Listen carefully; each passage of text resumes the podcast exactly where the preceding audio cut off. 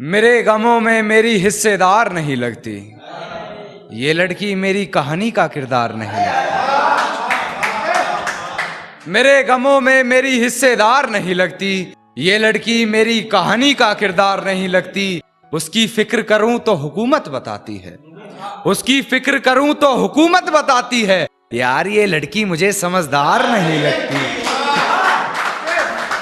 यार, ये लड़की मुझे समझदार नहीं लगती। और है जानना क्या बताती है अपने घर मुझे?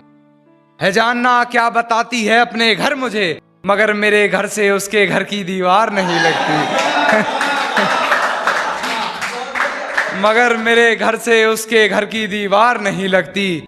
और मैं हकीकत जानता हूँ, फिर भी छुपाती है बातें।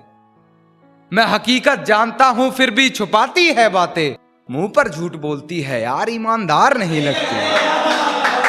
मुँह पर झूठ बोलती है यार। जी ज़रूर।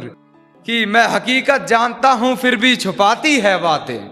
मैं हकीकत जानता हूँ, फिर भी छुपाती है बातें। मुँह पर झूठ बोलती है यार, ईमानदार नहीं लगती। और मुझे पकड़ लेती है खटिया, उससे हिजर की बात सुनकर। मुझे पकड़ लेती है खटिया, उससे हिजर की बात सुनकर।